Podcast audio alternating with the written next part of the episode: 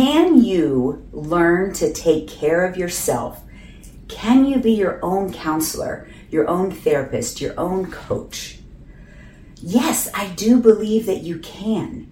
And cognitive behavioral therapy is the, the framework in which you can do it.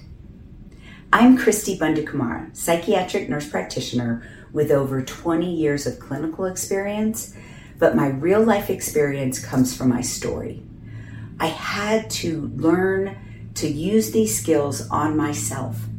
I lost a child in 2005. Um, two of my adopted children really uh, were displaying things uh, associated with PTSD and reactive attachment disorder throughout their adolescence. My biological son and daughter were diagnosed with a terminal neurodegenerative condition called DRPLA, and my husband as well. And in the course of all of that, and then ultimately losing uh, both of my biological children, I had to learn to take care of myself. And I often tell people, yes, they look at me and they say, you know, you you have a reason to be depressed, but you were probably, you know, always strong and now you have learned to overcome that depression. I experienced depression for the first time at age 12 years old. I experienced depression way before I had a reason to be depressed. And so, what I am trying to portray to all of you is that regardless of where you start, you can begin this mental health journey, find mental strength, learn to take care of yourself in the beginning, oftentimes you do need to seek out professional help, and that's okay. I've seen a counselor before. I have actually been in an inpatient setting before. I have taken antidepressant medications before. So, wherever you are, the first step is to insight as to how you need help. But what is the mentally strong method that I often talk about? It is the cognitive behavioral approach that I developed over the course of 10 years, just trying to take care of myself. And I'm going to go over the elements of the mentally strong method, but the intent is that you can grasp this understanding that you can learn to take care of yourself.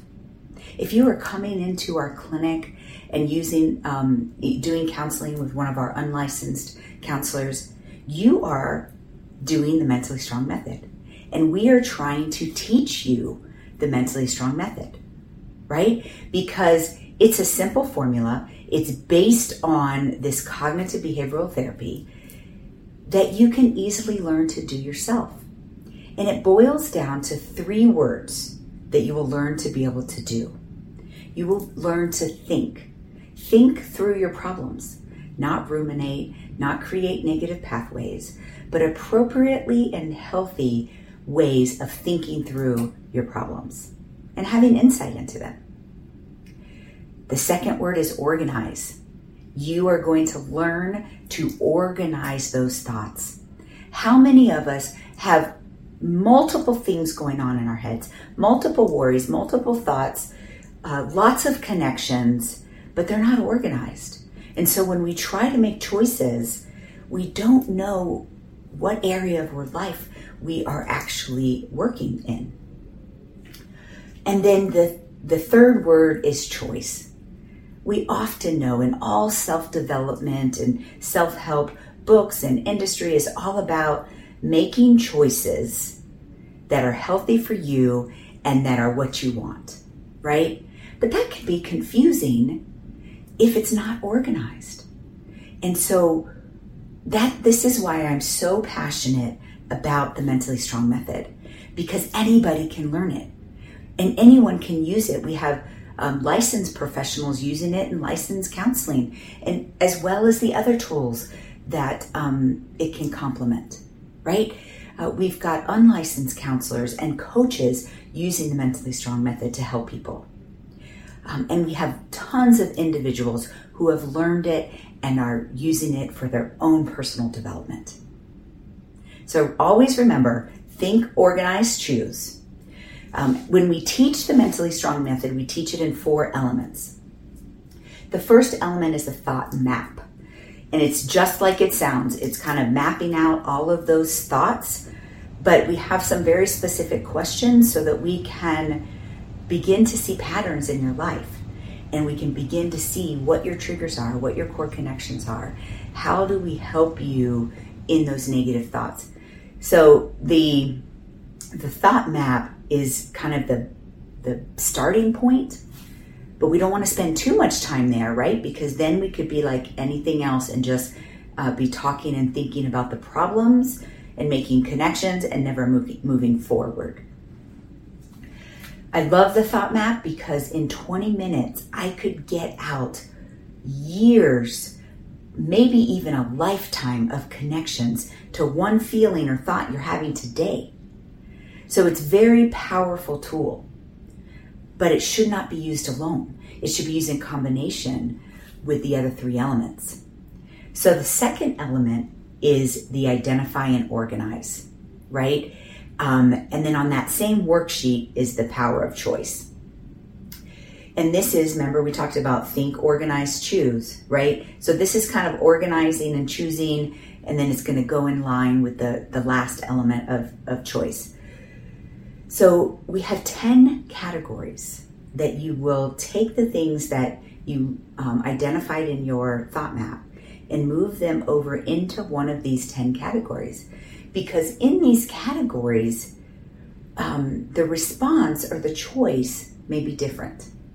And so I got this idea because, you know, as I was working on myself and, and on my mental health journey, and I knew cognitive behavioral therapy was important, I thought, okay, I need to um, think positive. Everything talks about, you know, positive choices, positive thoughts, right? And I realized that that is great for the negative thoughts going on in my head, but it didn't help me with my grief. It didn't help me with my anger at God. It didn't help me with my anxiety because anxiety is a continuum. And so, therefore, over the course of this 10 years, I was able to identify very distinctly different categories that you would um, put your thoughts or issues or feelings in so that your choices for that would be different. For example, if you're talking negatively to yourself and you're saying, you know, you're a dumbass, you're a horrible person, like that is a negative thought. We have to stop that negative thought. And there's lots of techniques for, for that, as well as replacing that with positive, realistic words.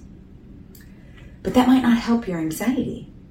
Anxiety is on a continuum. And to tell me, don't be anxious, is not realistic. Mild anxiety can be very beneficial.